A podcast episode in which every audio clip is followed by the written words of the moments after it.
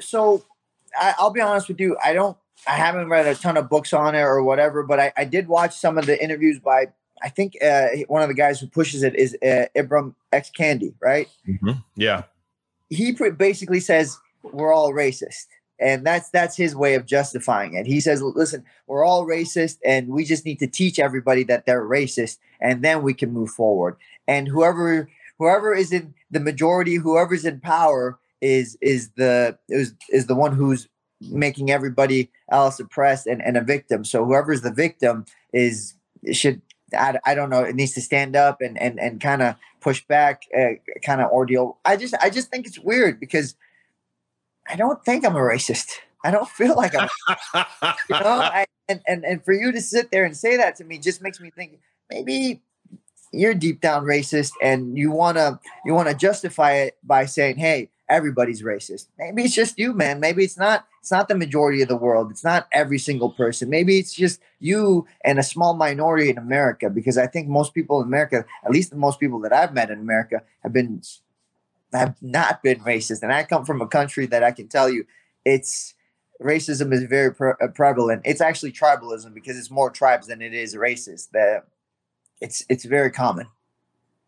Yeah, the division is uh, the division, the divisiveness. In my book, in my opinion, it's just evil. It's one more way that the I believe that because I because I do believe in God, I do believe we we have an amazing Creator, and He wants to be our Father. Uh, I, I, and because I do believe in the God of the Bible, I also believe uh, in the enemy, which is uh, a fallen angel, Lucifer, that has a horde of angels with him. It's interesting. It says that when he was cast out of heaven, a third of the angels went with him.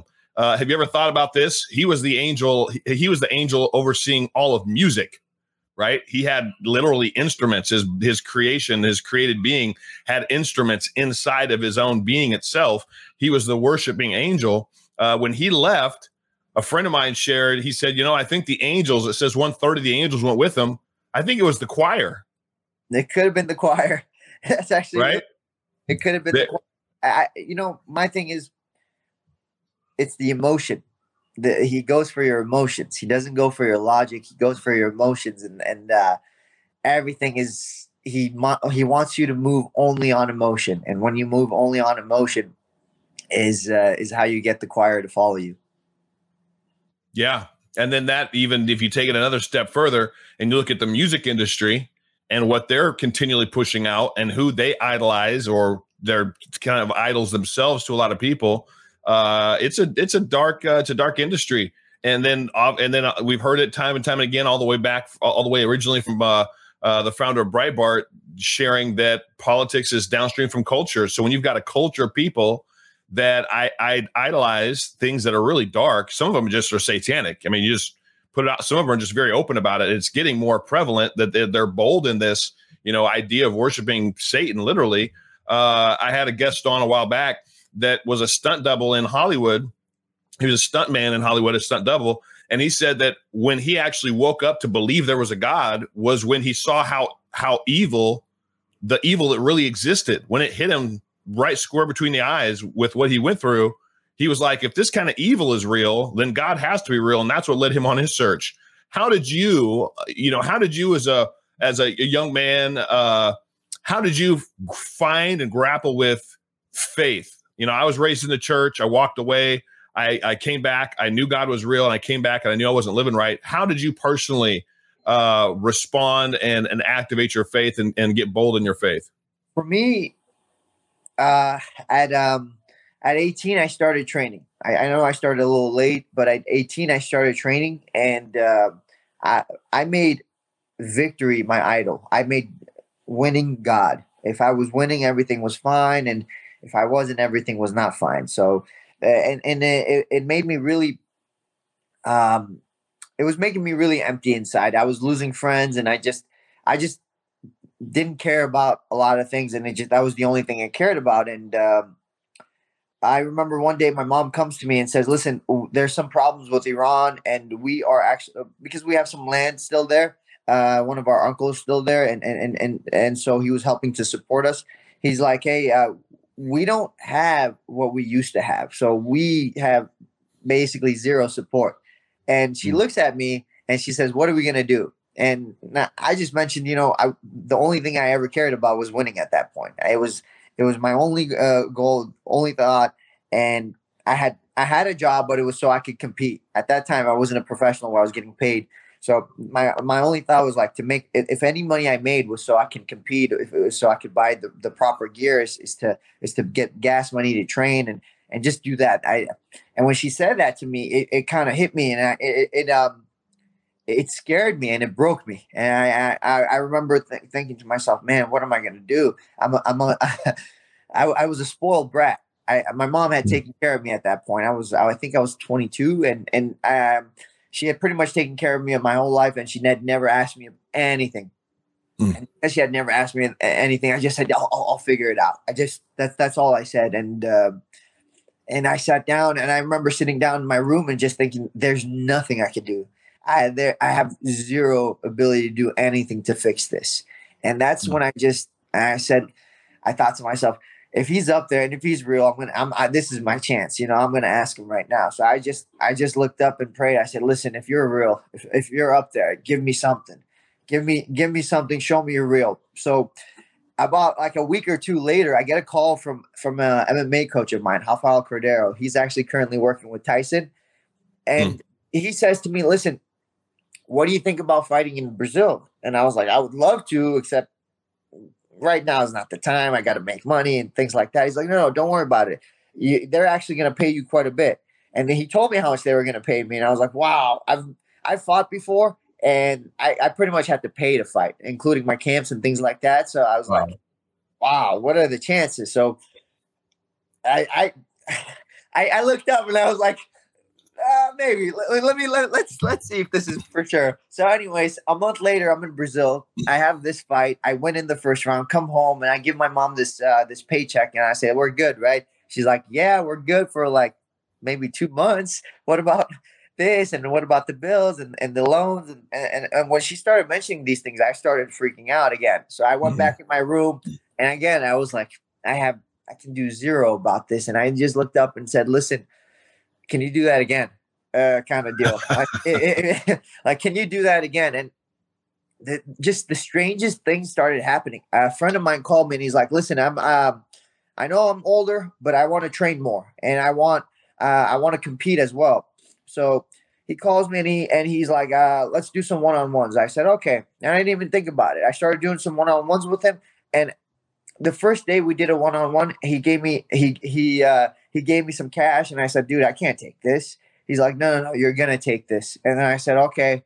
And then right before I was about to leave, he grabbed me, and he's like, so when are we going to do this again? And I said, whatever you want. so, like three, four times a week. I, uh, and it, it just it was able to support me until my next mm-hmm. fight, and then my next fight would support me, and then again, again. And, and I went from just – it was from nothing to just – sustaining family. Mm. I just thought to myself, wow. So I remember just at that point I was like, listen, okay, I, I get it. You're up there. You're real. What do you want from me? And I remember the, the second I said that, the first thing that came to my mind was a wrestling coach that I had. He was a pastor who would always invite me to church. And I'd be like, ah, man, I can't. I got, I got training. I got to train on Sundays and you guys mix in with my training time. It just doesn't work out for us. So I just remember thinking about that. And I just was like, okay, I hear you. I, I go to church. And honestly, I got to tell you, the, the, the, the first couple of months in church were really difficult. Just walking in there, I, I was like, man, I don't belong here. This doesn't feel right. I, I, I got to get out of here. None of the stuff they say is for me. I don't live this kind of life. And, but I stayed. I stayed because, you know, I, I made a commitment.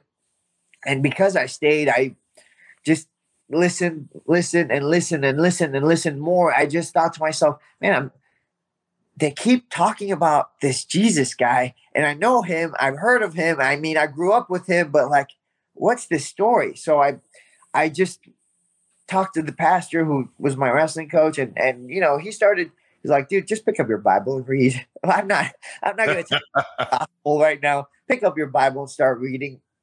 So I picked up my Bible and I started reading, and uh, I just, I fell in love with the character uh, and and the person of Jesus, and mm. and I continued to wrestle with him for, for a long time. But eventually I, I, uh, I didn't give my heart. I bent my knee and I said, be my Lord and Savior. You know, a lot mm. of people say you have to invite him into your heart. I, it was totally different for me. I had to bend down and say, listen, it's all yours. All of mm. it is yours. Not just my heart, everything, because I'm, I'm going to ruin myself if I continue to do things my way. Wow, man, that's so beautiful. The, the story and the journey of, of struggling with, of coming to uh, terms with who Jesus is. Um, and it's also a beautiful testimony too, for everybody out there watching or listening. Uh, what you just heard is a beautiful testimony of how good God is. Uh, that he that he answers prayers, that he hears you in your time of need. You know, here we are. We're hearing we're hearing Benny talk about the the fact that he didn't really have a relationship with God, um, but he was found himself in a very difficult situation and position with his mom and with bills and everything else. And I'm not saying that just if you have trouble with bills, that that's when you should reach out and that God's some genie that's going to pop out and help you. What I'm talking about is look at what God has done in his life since that point, and that was just the beginning point.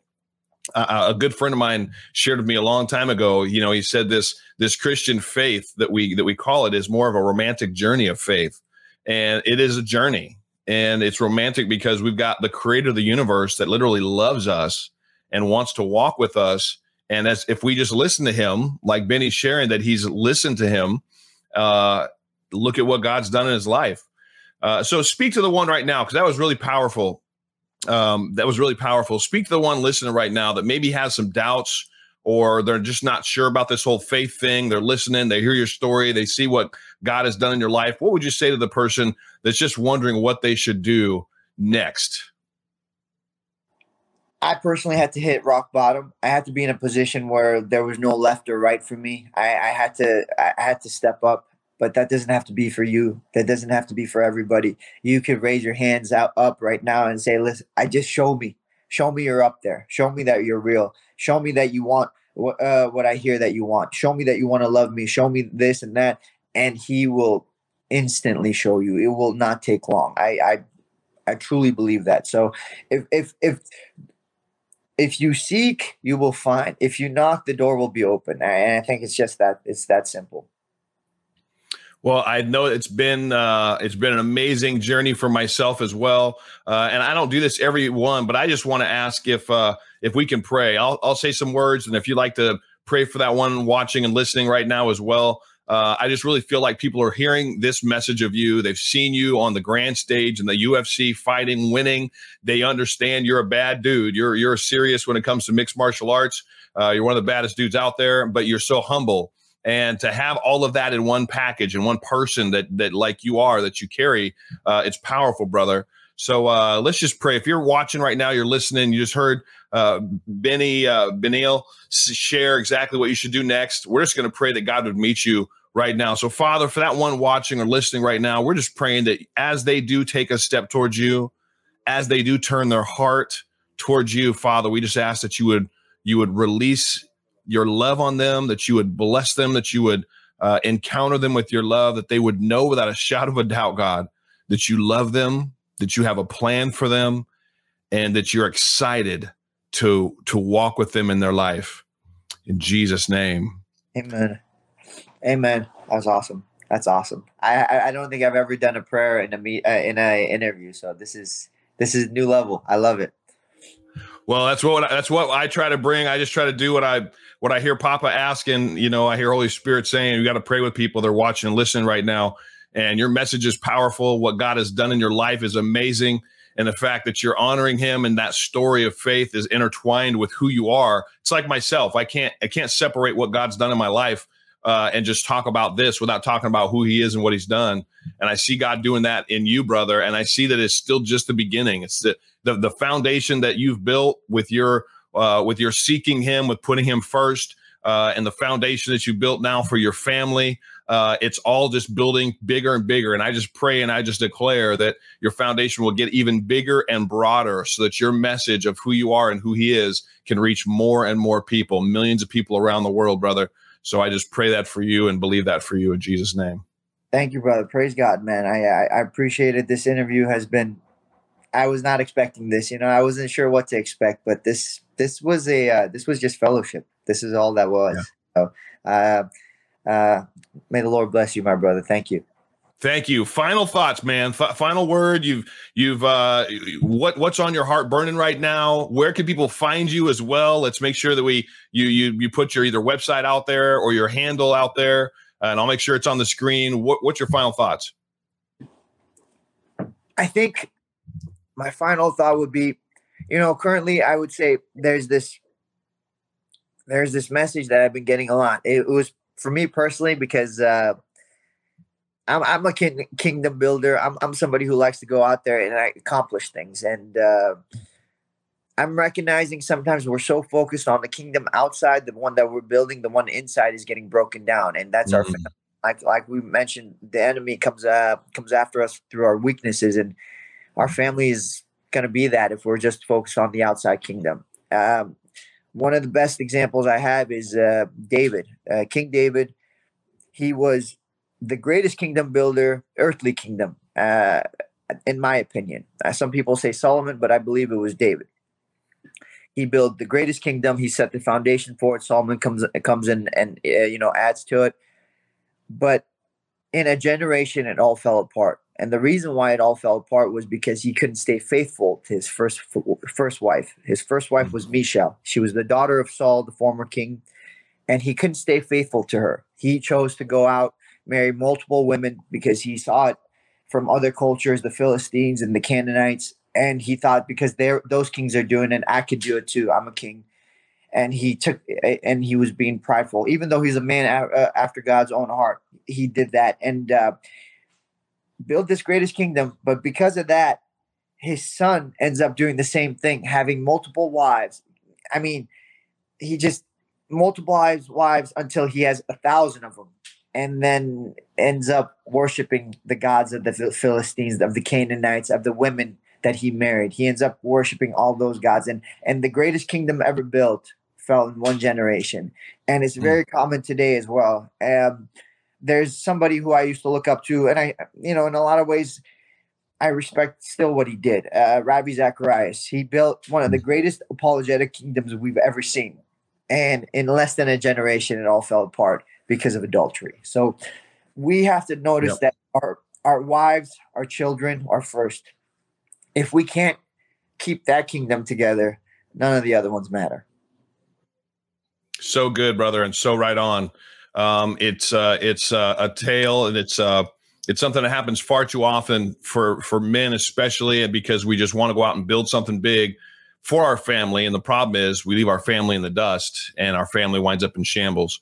So that's a powerful message, and uh, one that you definitely need to continue sharing, my brother. So Beneil, uh, Beneil Dariush, my brother, so good to be with you today, man. Thank you for taking the time to hop on. Say hello to your beautiful wife and kiss that little baby Alva for me, uh, just as her big brother, uncle. I'd be like an Uncle David. I'm I'm an Uncle David to a lot of little kids, but brothers, brothers in Christ, that makes you an uncle.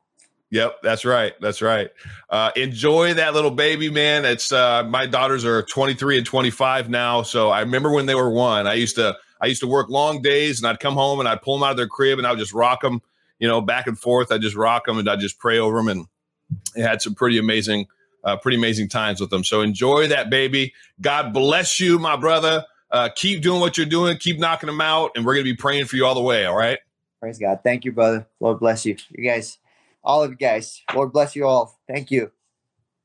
All right. Thank you. Friends, uh, make sure that you are following him. If you, uh, if the spelling should be up there, B E N E I L, Dariush, D A R I U S H. Make sure you're following him on social media. Uh, make sure you check out his website that's on there and just give him your support. He's the kind of individual that we need to support. We need him in sports like U F C. We need his class and we need his heart. And he's got a heart for family, Uh, for faith and for this country. And we so, so need that right now. So please, if you haven't already, share this, comment, like, and share this with ten, fifteen, twenty friends. You never know who will hear this message and something might just wake them up or just spark a little bit of new faith inside their own heart. Uh, and that's obviously what I think all of us need more of right now. So God bless you all. Thank you so much. And my sponsor for today is MyPillow. Please get over to my pillow dot com. Find yourself something nice, from the mattress topper that I love to his towels and his sheets, and use that code Trump twenty twenty. When you do, he'll know you heard it here. God bless you. We'll see you again next time. Have a great rest of your day. Bye-bye. My name is David J. Harris, Junior Join me and millions of Americans around the country as we embrace liberty and freedom. This is the David J. Harris, Junior Show.